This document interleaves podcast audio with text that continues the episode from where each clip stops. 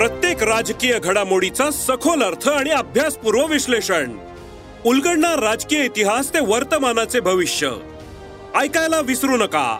राजकारण पॉडकास्ट दर शुक्रवारी सकाळी अकरा वाजता सरकार नामाच्या युट्यूब चॅनेलवर आणि भारतातील सगळ्या पॉडकास्ट स्ट्रीमिंग प्लॅटफॉर्म्सवर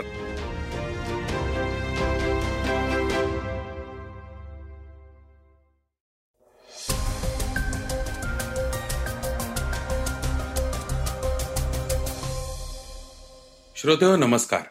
मी अनिरुद्ध गत्रे आता आपण ऐकणार आहोत आजचं सकाळचं पॉडकास्ट राज्यसभेतील विरोधी पक्षनेते मल्लिकार्जुन खरगे यांनी पक्षाच्या खासदार रजनी अशोकराव पाटील यांच्या निलंबनाबाबत एक मोठी बातमी समोर आणली आजच्या पॉडकास्टमधून आपण त्याविषयी ऐकणार आहोत. केंद्रीय अर्थमंत्री निर्मला सीतारामन यांनी काँग्रेस नेते राहुल गांधी यांच्यावर सडकून टीका केली त्या काय म्हणाल्यात हेही जाणून घेणार आहोत.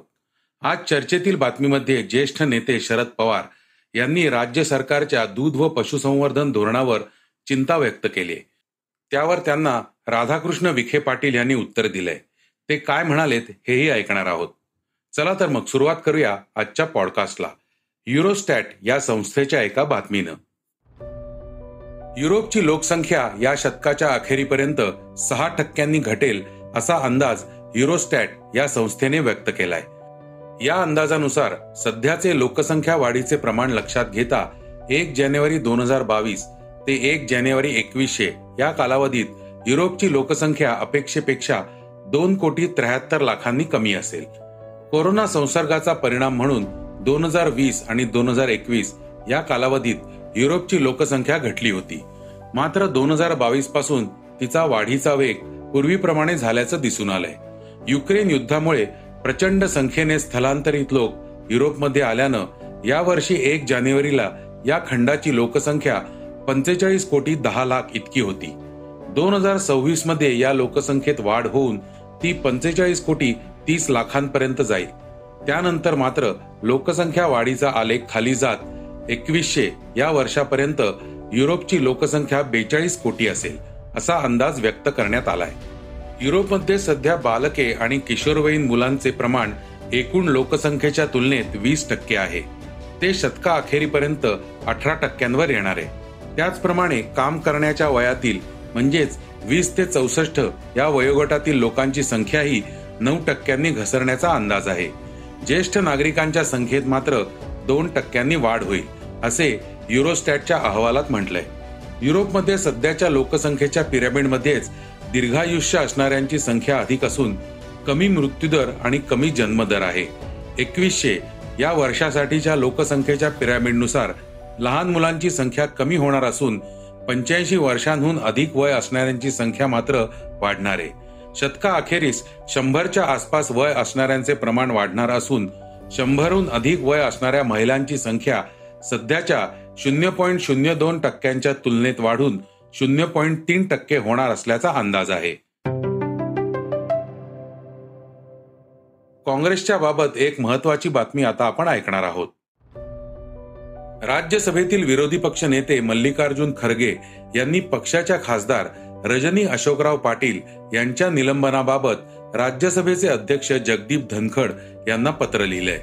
खरगे यांनी त्यांच्या पत्रात धनखड यांना लिहिलंय की आज तुमच्या निरीक्षणाने व्यथित झालो. राज्यसभेतील तेरा विरोधी पक्षांच्या नेत्यांनी तुमची भेट घेतली. आणि श्रीमती रजनी पाटील यांचं निलंबन मागे घेतलं जाऊ शकतं अशी विनंती केली. मात्र तुम्ही विरोधी पक्षांच्या नेत्यांनी केलेल्या या सामूहिक विनंतीकडे दुर्लक्ष केले असे या पत्रामध्ये मल्लिकार्जुन खरगे यांनी म्हटले आहे. दरम्यान काँग्रेसच्या राज्यसभा सदस्य रजनी पाटील यांच्या राज्यसभा सदस्यत्वावरील निलंबनाची मुदत वाढवण्यात आली विशेषाधिकार समितीचा अहवाल न मिळाल्यानं निलंबनाची मुदत वाढवण्यात आल्याचे कारण देण्यात आलंय. राज्यसभा सभापती जगदीप धनखड यांनी सभागृहात ही घोषणा केली. पाटील यांना चालू अर्थसंकल्पीय अधिवेशनाच्या उर्वरित कालावधीसाठी दहा फेब्रुवारी रोजी निलंबित करण्यात आलं होतं. सभागृहाचे कामकाज तहकूब करण्यापूर्वी सभापती जगदीप धनखड यांनी पाटील यांच्या निलंबनाची मुदत वाढवण्याची घोषणा केली आहे. राहुल गांधी हे पुन्हा एकदा चर्चेत आले आहेत. त्याविषयीची एक महत्वाची बातमी आता आपण ऐकणार आहोत.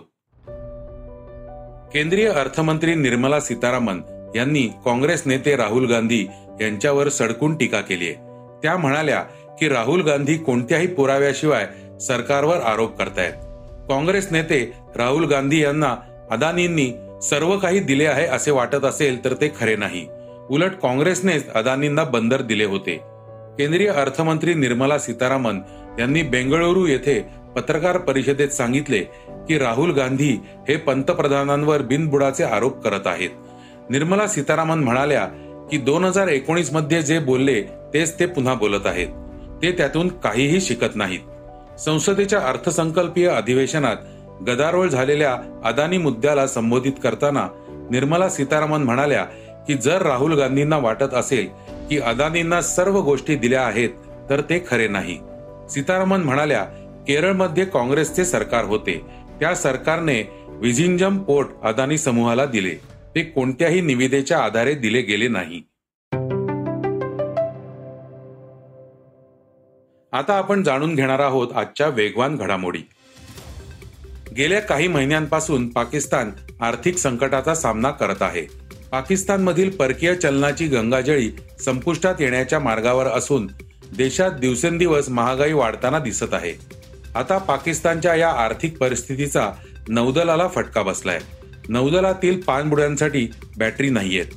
निर्माण होत असलेल्या पाणबुड्यांसाठी इंजिन नाहीत. बॅटरींसाठी पाकिस्तानने ग्रीसकडे मदत मागितली होती.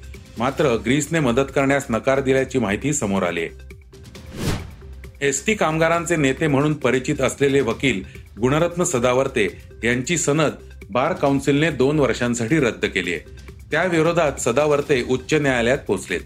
मात्र न्यायालयात सदावर्ते यांची भाषा आक्रमक आणि आवाज मोठा असल्यानं तुम्ही प्रेस समोर नसून न्यायालयात आहात याचं भान ठेवण्यास सांगत न्यायमूर्तींनी खडसावलं आहे. याबरोबरच गुणरत्न सदावर्ते यांना तातडीचा दिलासा देण्यास उच्च न्यायालयानं नकार दिलाय. तसंच निलंबनाविरोधात बार काउन्सिल ऑफ इंडियाकडे दाद मागण्याचे निर्देश दिलेत. तिथे न्याय मिळाला नाही तर उच्च न्यायालयात दाद मागण्याची मुभा देण्यात आली आहे. सध्या चर्चेत असलेला चित्रपट म्हणजे घर बंदूक बिर्याणी. या चित्रपटात नागराज मंजुळेंनी साकारलेली पोलीस अधिकाऱ्याची भूमिका प्रेक्षकांना आवडत असल्याचं दिसून येत आहे आता घर बंदूक बिर्याणीमध्ये केलेल्या अभिनयानंतर नागराज मंजुळे अमेय वाघ बरोबर पुन्हा एकदा फ्रेम या मराठी चित्रपटात अभिनय करताना दिसणार आहेत. परंतु अभिनेत्यापेक्षा दिग्दर्शक किंवा निर्माता होणं जास्त चांगलं वाटतं असंही नागराज मंजुळेंनी म्हटलंय. भारतात सध्या सर्वत्र आय पी एलची चर्चा सुरू आहे. यामध्ये एकापेक्षा एक रोमांचक सामने पाहायला मिळत आहेत. दरम्यान ही स्पर्धा सुरू असतानाच आय पी एलवर कोरोनाचे संकट आल्याचं दिसून येत आहे. दोन दिवसांपूर्वी भारताचे माजी क्रिकेटपटू आणि प्रसिद्ध समालोचक आकाश चोप्रा यांना कोरोनाची लागण झाली. त्यामुळे आता वाढत्या कोरोनामुळे लीग रद्द होणार का असा प्रश्न उपस्थित होताना दिसत आहे. बीसीसीआयने यावर चिंता व्यक्त करतानाच आम्ही खेळाडू आणि सपोर्ट स्टाफला कोविड मार्गदर्शक तत्वांचे पालन करण्याचे निर्देश दिल्याचं म्हटलंय. आता आपण ऐकणार आहोत आजची चर्चेतली बातमी. शेतकऱ्यांच्या प्रश्नावरून राष्ट्रवादीचे अध्यक्ष शरद पवार यांनी केंद्रीय दुग्ध मंत्र्यांना पत्र लिहिलंय. त्याची सध्या चर्चा आहे. या पत्रातून त्यांनी दूध उत्पादक शेतकऱ्यांविषयीची चिंता व्यक्त केली आहे. पवार यांनी या पत्राबद्दलचं ट्विट केलंय. या ट्विटमध्ये पवार म्हणतायत केंद्रीय पशुसंवर्धन आणि दुग्ध व्यवसाय मंत्रालयाचा लोणी आणि तूप यासारख्या दुग्धजन्य पदार्थांची आयात करण्याचा इरादा आहे. या संदर्भात केंद्र सरकारचा कोणताही निर्णय पूर्णपणे अस्वीकार्य असेल.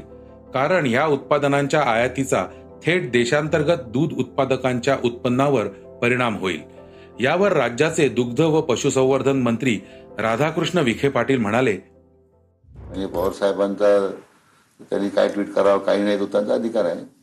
पण वस्तुस्थिती वस्तुस्थिती आहे की त्यातून काय राज्यातल्या दूध शेतकऱ्यांना नुकसान होईल अशी त्यांनी जी भीती व्यक्त केली आहे ती माझ्या दृष्टीने ती भीती व्यर्थ आहे असं काही त्याच्यामध्ये पुढे संकट येण्याचं कारण नाही. विनाकारण दूध उत्पादक शेतकऱ्यांच्या मध्ये एक प्रकारची संभ्रमावस्था निर्माण करण्याचा त्यांचा प्रयत्न दिसतोय. पण मला वाटतं एकदा केंद्र सरकारकडून स्पष्टीकरण आल्यानंतर ही सगळी संधी तर दूर दुग्ध उत्पादक शेतकरी अलीकडेच कोरोनाच्या संकटातून बाहेर आले आहेत आणि अशा निर्णयामुळे डेअरी क्षेत्राच्या पुनरुज्जीवन प्रक्रियेला गंभीरपणे अडथळा निर्माण होईल अशी चिंता शरद पवारांनी व्यक्त केली आहे.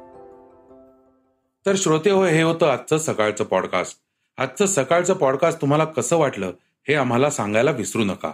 युट्यूबवर देखील तुम्ही सकाळचं पॉडकास्ट ऐकू शकता. त्यावरील तुमच्या प्रतिक्रिया सूचना आमच्यापर्यंत जरूर पोहोचवा. आणि सगळ्यात महत्वाचं म्हणजे सकाळचं पॉडकास्ट तुमच्या मित्रांना कुटुंबियांना नक्की शेअर करा. उद्या पुन्हा भेटूयात. धन्यवाद. वाचा बघा आणि आता ऐका आणखी बातम्या. ई सकाळ डॉट कॉम वर. तुम्ही हा पॉडकास्ट ई सकाळच्या वेबसाईट आणि ऍप वर सुद्धा ऐकू शकता. विसरू नका या पॉडकास्टला आपल्या आवडीच्या पॉडकास्ट ऍप वर सबस्क्राईब किंवा फॉलो करायला.